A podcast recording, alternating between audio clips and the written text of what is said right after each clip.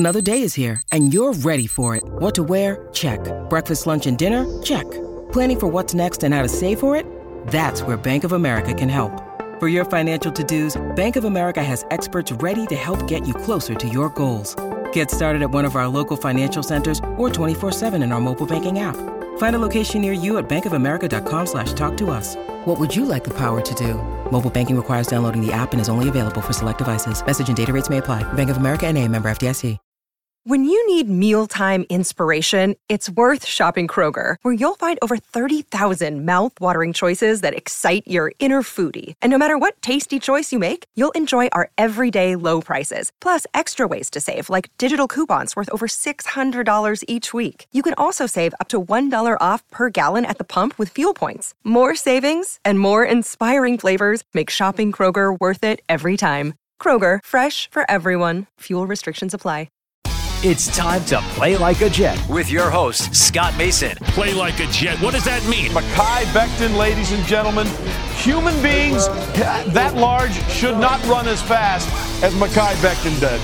And if you like people just abusing other humans, the Mekhi Becton tape is for you. Wilson going to the air. Chased out by Daquan Jones. Wilson looking end zone, wide open. Touchdown! First N F L touchdown for Zach Wilson.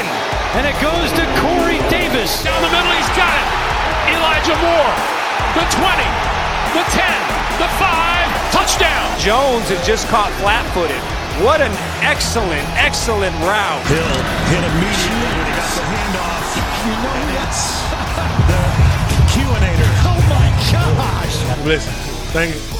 From the play like a jet dot com digital studio, this is Play Like a Jet. My name is Scott Mason. You can follow me on Twitter at Play Like A Jet one. And it is time to recap day number two at the N F L Scouting Combine in Indianapolis. And so for that, we turn to our friend who covers the Colts for C N H I Sports and the Herald Bulletin in Anderson, Indiana, Mister George Bremer. George, quite an eventful day today. A lot of people speaking. Yeah, you know, players got here for the first time. Uh, that day is always interesting. The first day is of players is always quarterback day, and that's always going to make headlines no matter, you know, you don't need a Trevor Lawrence or an Andrew Luck to make the quarterbacks make headlines, and they certainly came out and did that today as well. So uh, busy day, and, you know, I think things are finally off and running. The best part is the Combine is back in the form that we've seen it pre-COVID. You know, everybody's here uh, for the most part. In person, you know, no more Zoom calls, no more, you know, half the team can't be there. It it it, it looks like it did in twenty nineteen, and I think that's really welcome. George, before we get into all the stuff that went on with the players and the whispers around the league, let's start with the Jets. We heard from both Robert Saleh and Joe Douglas today. Here's what we heard from Robert Saleh. He was asked about having two picks in the top ten and said that typically, you'd like to draft guys that play premium positions, but exceptions can always be made for a quote-unquote unicorn. That probably is in reference to Kyle Hamilton. That doesn't mean that the Jets are necessarily going to draft him or that they view Hamilton as a unicorn. That's just Saleh saying that even though their preference would be to, say, take a tackle, an edge rusher, a corner, a quarterback, not this year, but in general, those are the premium positions, that they would make an exception potentially for somebody that they felt was extraordinary at another position. So we'll see where their evaluations lead them in the end. Saleh says he doesn't feel he'll lose anything from not interviewing players in person. Remember, he's not there. He's doing all this stuff via Zoom. Saleh, in a quote that I wholeheartedly endorse, says that having a defense that doesn't allow a shootout on the other end helps Zach Wilson's development, because then it means that Wilson himself won't have to have the pressure of being in a shootout and having to carry the offense to all sorts of yards and points. He, of course, I believe is correct about that. Saleh said that no matter what decision they make, they feel it would indirectly or directly be improving the quarterback. In other words, adding impact players on either side of the ball is going to help for the exact reason that I just said, that if they improve the defense and make sure that the other team's offenses can't destroy the Jets' defense, then that means that there's a lot less for Wilson to worry about. Joe Douglas spoke as well, said he hasn't closed the door on the possibility of Denzel Mims chipping in. He's hopeful. I think at this point, You keep Mims, head into training camp, see what you get out of him, but you absolutely cannot make plans around him. You've got to do something else at wide receiver, and if you get something out of Denzel Mims, then great, that's a nice little bonus.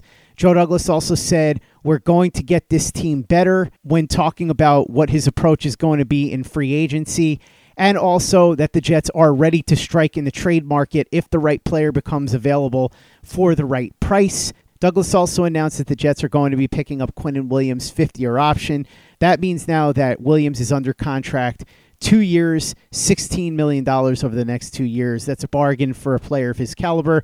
As I said on Twitter, and I've talked about it on the podcast before, everybody knows that I was a huge Quinnen Williams booster heading into the draft. I think you've seen flashes of why people like myself and Joe Blewett and so many in the draft community were extremely high on Williams, not to mention so many talent evaluators in the N F L, but he hasn't been consistently dominant enough. There have been injuries. He has to step up in twenty twenty-two and be that all-pro type of dominant player that the Jets were expecting when they picked him at number three overall if he wants that big contract extension. So the carrot is there now at the end of the stick for him to try and reach for. So that pretty much wraps up what we heard from Saleh and Douglas. Obviously, the biggest tangible news is that Quinnen Williams is having his fifth-year option picked up. As I said, George, everybody knew that was going to happen, and the rest of the comments are interesting, but at the beginning of March, you do have to keep in mind that nothing's set in stone, and anything you hear from these guys, you can take with a grain of salt. But I do think that, in general, what Saleh said in terms of preferring to pick guys at premium positions, but being willing to make exceptions for unicorns, which could, of course, mean Kyle Hamilton, but as I was saying to you before we started recording, could mean somebody like Nakobe Dean at number ten. If they watch him and think he's going to be a blue chip caliber linebacker and just can't not take him, that could be somebody that could be in the cards as well in terms of being a quote unquote unicorn. So a lot to glean from this, but in the end, it doesn't mean that much because of when it's being said and the fact that you can never take anything that these guys say at face value totally. It's one of the frustrating things about the Combine every year because the teams come and they talk, but they really can't talk all that openly about anything. Uh, a lot of the decisions are still in flux. You know, I mean, Kyle Hamilton may be in discussions, uh, but is it at four or is it at ten? Or, you know, is it more of a long shot? I, we don't know those things yet. And then that goes for every team. Uh, and it does. It's kind of frustrating because there's really not a lot they can say until free agency gets started. Uh, and then obviously once the draft is completed and you have a better idea of what the roster looks like, they can open up about the decision-making a lot. But this time of year, it's a lot of hypotheticals. It's a lot of, uh, you know, not double speak, but you're trying to talk around the issue. Uh, and obviously I think any team that in early March is shutting down options is doing themselves a disservice. I mean, you're not, at this point in the in the process, you should be open to just about anything and then, you know, rule things out as you get more information and as, as things roll along. And I think the Jets are doing that. I imagine most of the thirty-two teams are doing that right now. We'll add that Jahan Dotson, the wide receiver out of Penn State, and Treylon Burks, the wide receiver out of Arkansas, both said they spoke with the Jets. Burks said that he would have absolutely no problem with coming into the league and playing for a big market team, even though he's obviously from a small town and from a state where they don't get the same level of media scrutiny. And Jahan Dotson said that he has been consulting with Saquon Barkley about what it's like to play in New York, and it wouldn't spook him at all to be here. So again, you're going to hear these kind of quotes from players. They don't want to alienate any teams. They're always going to be very positive when they talk about any particular situation that they're asked about. But it was nice to hear that both guys had positive things to say about the possibility of playing in New York. Yeah, that's another one of my favorite things about the the Combine, when people go up and, you know, have you talked to fill in the blank?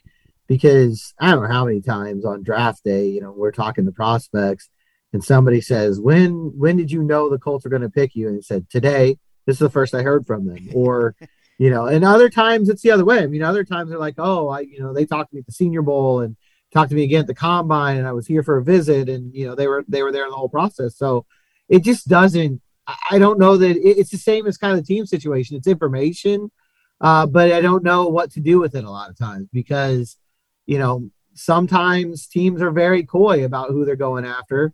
and other times they are all in with them. So it's just, it's one of those things that it sort of makes me laugh. It's a yearly thing, uh, and it happens with all thirty-two teams, but it's kind of funny to watch. Speaking of something you hear from a ton of teams this time of year, if I had a dollar for every general manager who said the following phrase when asked about their draft plans, quote, "We are open for business." Seriously, I think every single general manager has been saying that. And then you get people running to Twitter or to podcast or video or an article to talk about how Nick Caserio, the G M of the Houston Texans, said he's open for business with the pick. Joe Douglas, the general manager of the Jets, says he's open for business. Joe Schoen, the new general manager of the Giants, is open for business. The Detroit Lions are open for business. Everybody's open for business because, as the legendary Million Dollar Man Ted DiBiase once said, every man has a price. And so no matter what, especially in a draft like this where there's no lock, stock, and barrel number one quarterback at the top of the draft, teams are going to be willing to listen and deal for the right price. Absolutely. And it goes back to the conversation earlier about this early in March, if you're ruling out, you know, options completely, you're probably doing it the wrong way. So, you know, of course you're open for business. You're going to wait and you're going to see what, what people want to say. You want those offers to come in. It doesn't mean you even really have much intention in trading the pick, but you want to hear what's out there. I mean, you, you'd be doing a disservice to your franchise if you didn't at least listen. Play like a Jet. Play like a Jet. George, let's talk about some of the news and notes coming out from around the league. Speaking of open for business, the Giants are quote-unquote open for business on Saquon Barkley, the running back out of Penn State. Has had trouble staying healthy. He's already very expensive, on the verge of needing a new contract. Not really a surprise that the Giants, a rebuilding team, would be looking to shop him, and this once again drives home the point that it made no sense for the Giants to take him at number two overall in the first place, because doing so immediately made him one of the most expensive players at his position, especially on a team that wasn't ready to win, even though Dave Gettleman decided to lie to himself and pretend that they were ready to win. So now that whole thing has blown up in their face and they're looking to move on. Giants also severed ties with Kyle Rudolph, the tight end, today. That'll save them five million dollars on the cap. Some contract extensions for Steve Keim and Cliff Kingsbury in Arizona. A lot of people believe that Kingsbury is one of the keys to keeping Kyler Murray happy, so maybe getting that extension done helps mend the fences with Kyler Murray and maybe thaw out that relationship a little bit after we've seen some turbulence with Kyler Murray's agent putting out statements and leaks from the organization that they're not necessarily sold on his leadership. We'll see if this leads to a contract extension there now. Louis Riddick interviewing for the Steelers job at the Combine, so we'll see if he ends up leaving the booth. The Dolphins claim they're looking for a veteran backup quarterback. That's Mike McDaniel, the head coach, saying that. I think a lot of teams are going to be looking for that. By the way, Devontae Booker, the running back, also cut by the Giants, saving them two million dollars in cap space. The Commanders announced that they're exercising the fifth-year option on Montez Sweat. Again, absolutely zero surprise there. Montez Sweat has certainly made himself a fixture of that Washington defense. And last but not least, Scott Fitterer claims that the Panthers quarterback job is, quote, open. No shock. And for the Colts, that bears paying attention to, because the Colts quarterback job is also open. So the Panthers, another competing team, although we all figured that was going to be the case. So, George, any thoughts on all these news and notes? No, you know, it, it's that it's sort of the spring cleaning season, I guess, if that's how you want to word it in the N F L. You know, everybody's trying to get their cap in order, so you're going to try to do what you can. If you've got assets that you think you can trade, like Saquon Barkley, then you're going to try to do that. If you can, you've got to cut a guy, you know, now's the time to do it. Because you're really, I mean, we're what, two weeks, uh, less than two weeks as of today, away from the start of free agency. I think the tampering period opens on March sixteenth. So, you know, you want to get your house in order, and that's what you're seeing. You know, go across the league, trying to make sure that you've got all everything in the right place, all the money stored up that you can, so you can make this run, get free agency set the way you want it, and then set your draft pick to draft board to fill the rest of your needs. George, let's talk about the prospects now. We had a lot of players talking today. One of them was Sam Howell, and this cracked me up. Apparently, the Eagles had him shoot a basketball on a mini hoop, and Howell said he only made two out of five, so that, quote, means I'm probably not high on their draft board. That is an interesting tactic by Philadelphia, and I'm not really sure what it's meant to do, but it's at least giving us a good laugh. Talk to me a little bit about what you heard from the quarterbacks today and if there was any more buzz going around about them as well.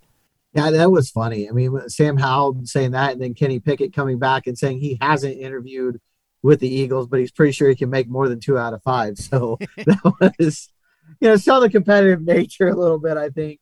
Um, I thought it was interesting. You don't get this a lot usually in the draft, but I think this position group has been so attacked from the outside. You know, so many people talking about this being the worst class in a decade or whatever, what have you. Uh, they, they were really standing up for one another. I think you, you saw, you know, the four or five guys that are sort of at the top of that group, depending on who you look at, Matt Corral, uh, you know, Malik Willis, Sam Howell, Desmond Ritter, Carson Strong. That group sort of comes up the most in the first and second round discussion. Uh, they all were saying, look, this is a better class than you think. And they were pointing to each other's strengths. And you usually, it goes the other way. You know, usually it's, look at me, I'm a great player and, and I'm the best player in this draft. And there was, there was some of that too. They were all talking about why they should be the first quarterback taken, but I thought it was interesting to see them kind of circle the wagons and, and say, there's a lot more talent here than we're being credit given credit for. George, one of the top receivers in this draft is Drake London, the wide receiver out of U S C. He is not going to be able to work out at the Combine because he's recovering from a fractured ankle, but he did speak today. Also heard from Treylon Burks, as I said before. He said that he's met with several teams, including the Patriots, described that meeting as intense, and said it would be an honor to play for Bill Belichick. So talk a little bit about what you heard from the tight ends and wide receivers today. There's a lot. I mean, those two guys in particular you just mentioned, there's a lot of freak wide receivers, you know, size, speed, athleticism uh, in this draft. London's a guy who's who was a great basketball player. He even played at least one season at U S C. So, I mean, you know, you want to talk about elite athleticism there. And, and Burks, you know, what he does at his size is pretty incredible. And I think that's something that people are really excited about with the receiver group. The tight end group is just deep. I don't know that people feel like there's a Ron Gronkowski, uh, Rob Gronkowski in this group. I don't know that there's a Travis Kelce or George Kittle, but they think that you could get, you know, starting caliber guys, guys that can really contribute maybe as late as the fifth round in, in this draft. So I think it's really a deep tight end and versatile tight end group, but with the receivers, it there's a little bit of, for everyone. You know, the two guys you mentioned, London and, and Burks, they are big size speed guys, uh, but you've got smaller guys too. The two Ohio State guys are are smaller in stature, stature, but I think they're both kind of seen as speed receivers. Garrett Wilson in particular, one of the more explosive guys in this draft. You know, he talked a lot about playing bigger than than he is uh, and how important that is to his game. And I'm sure it's going to be important to some teams on the draft board. So I think every year, and we talked about this a little bit yesterday, I think every year is a great year for receivers anymore. Colleges are just turning out really good players at this position in large numbers year after year, and this year's no exception.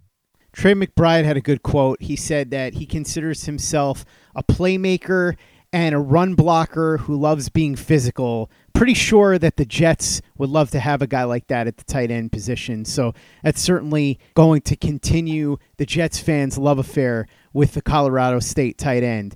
George, anything else worth discussing from what you saw today at the Combine in Indy? You know, I, I do think it's a, it's a weird year um, because there's not that Joe Burrow at the top of the draft or a Chase Young or Joey Bosa or Nick Bosa or what have you. You know, those premier positions, th- there are a lot of really good edge rushers in this draft, but I don't know that there's anybody that has the hype that, that some of those previous guys did coming in. Uh, and it's made a weird buzz because of it, because I think you don't have – normally there's there's all this talk about the guys in the top five. We have a pretty good idea of what order they're going to come off the board. Uh, none of that this year. It's a much more wide open top of the draft. And it's made things really interesting because, uh, you know, I think especially in that receiver group, they all know they could go anywhere from like four through, you know, forty probably. And it won't be a surprise because they're all stacked differently on, on different people's boards and, you know, what style of receiver do you need? And it's just, I think it's going to make for a really interesting combine because you don't have that sort of consensus top ten type of situation. And I'll, usually when, when kids come into the room and they start saying, you know, I'm going to wow everybody and, and I'm going to put my, my name on the map, you kind of shake your head because it's it's somebody who's in the fifties. I, there's a lot of merit to it this year. I think they actually have a chance. You know, almost everybody who says that has a shot to make it happen. Couple of other quick notes before we run, George. Cade Otton, the tight end out of Washington, who's probably a top five or six tight end in this class, is not healthy enough to work out at the Combine, still rehabbing, so he's not going to be doing anything physical. Justin Ross, who we told you about yesterday, who's not going to be participating. He is medically cleared, but won't do anything on the field. He will, however, participate in the bench press. One quote that I forgot to mention before, George, from Treylon Burks, is that he says he tries to mimic his game after Deebo Samuel, and I'm sure that a lot of teams are going to take note because any team that takes him is likely to try and use him in that role, at least to some degree. And also David Bell, the wide receiver from your neck of the woods in Purdue, George, he said that his father grew up a Giants fan and he would absolutely love to play for the Giants because it would make his father's day. Hey, hang in there. Maybe it could happen, or maybe you go to the other New York team. Wink, wink. No, that was a funny quote because he's an Indianapolis guy and he's from Purdue.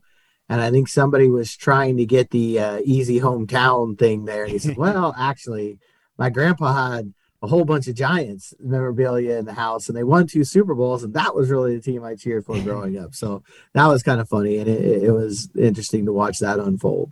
As the old saying goes, when it comes to asking questions in a court of law, never ask a question that you don't know the answer to. So that's what happens when you ask a question expecting one thing but not knowing the answer. Sometimes you get broadsided. But as you said, George, for us, it's entertaining. So I'm glad that he said that, and I'm sure the reporter was expecting something that he could write to satisfy the local angle. Instead, he got a funny quote for the rest of us. So inadvertently, he did us all a favor. George Bremer, our friend who covers the Colts for C N H I Sports and the Herald Bulletin in Anderson, Indiana, thanks so much for coming on and recapping day number two of the N F L Scouting Combine in Indianapolis. Really appreciate it. Looking forward to breaking down day three with you tomorrow. In the meantime, follow George on Twitter at G M Bremer. That's G M B R E M E R. Read his work over at the Herald Bulletin. Check out everything we're doing at play like a jet dot com and the Play Like a Jet YouTube channel. The Thunder from Down Under, Luke Grant, has got some great all twenty-two breakdowns up on the channel, including Trey McBride, the outstanding tight end out of Colorado State, who we talked about before, and Treylon Burks, the receiver from Arkansas, who says he patterns his game after Deebo Samuel. Want to see if it's true or not that he could perhaps be that type of player in the N F L? Luke's got a breakdown right now on our channel. So watch the videos and subscribe if you haven't already. Visit our store, tee public dot com. That's tee public dot com. We've got the John Franklin Myers, Quinnen Williams, Bless You, Thank You shirt, the Zach the Ripper shirt, the Zach Says Go Long shirt, caps, mugs, hoodies. It's all there at tee public. And make sure you give us a five-star review for the podcast. podcast on iTunes if you haven't done that already. Easy way to help out the show if you like what we're doing. Doesn't take you much time, doesn't cost you any money, but it goes a long way to help us out. So if you could go ahead and do that for us, we'd be quite grateful. And for the latest and greatest in New York Jets podcasts and content, you know where to go. That's Play Like a Jet Digital and play like a jet dot com.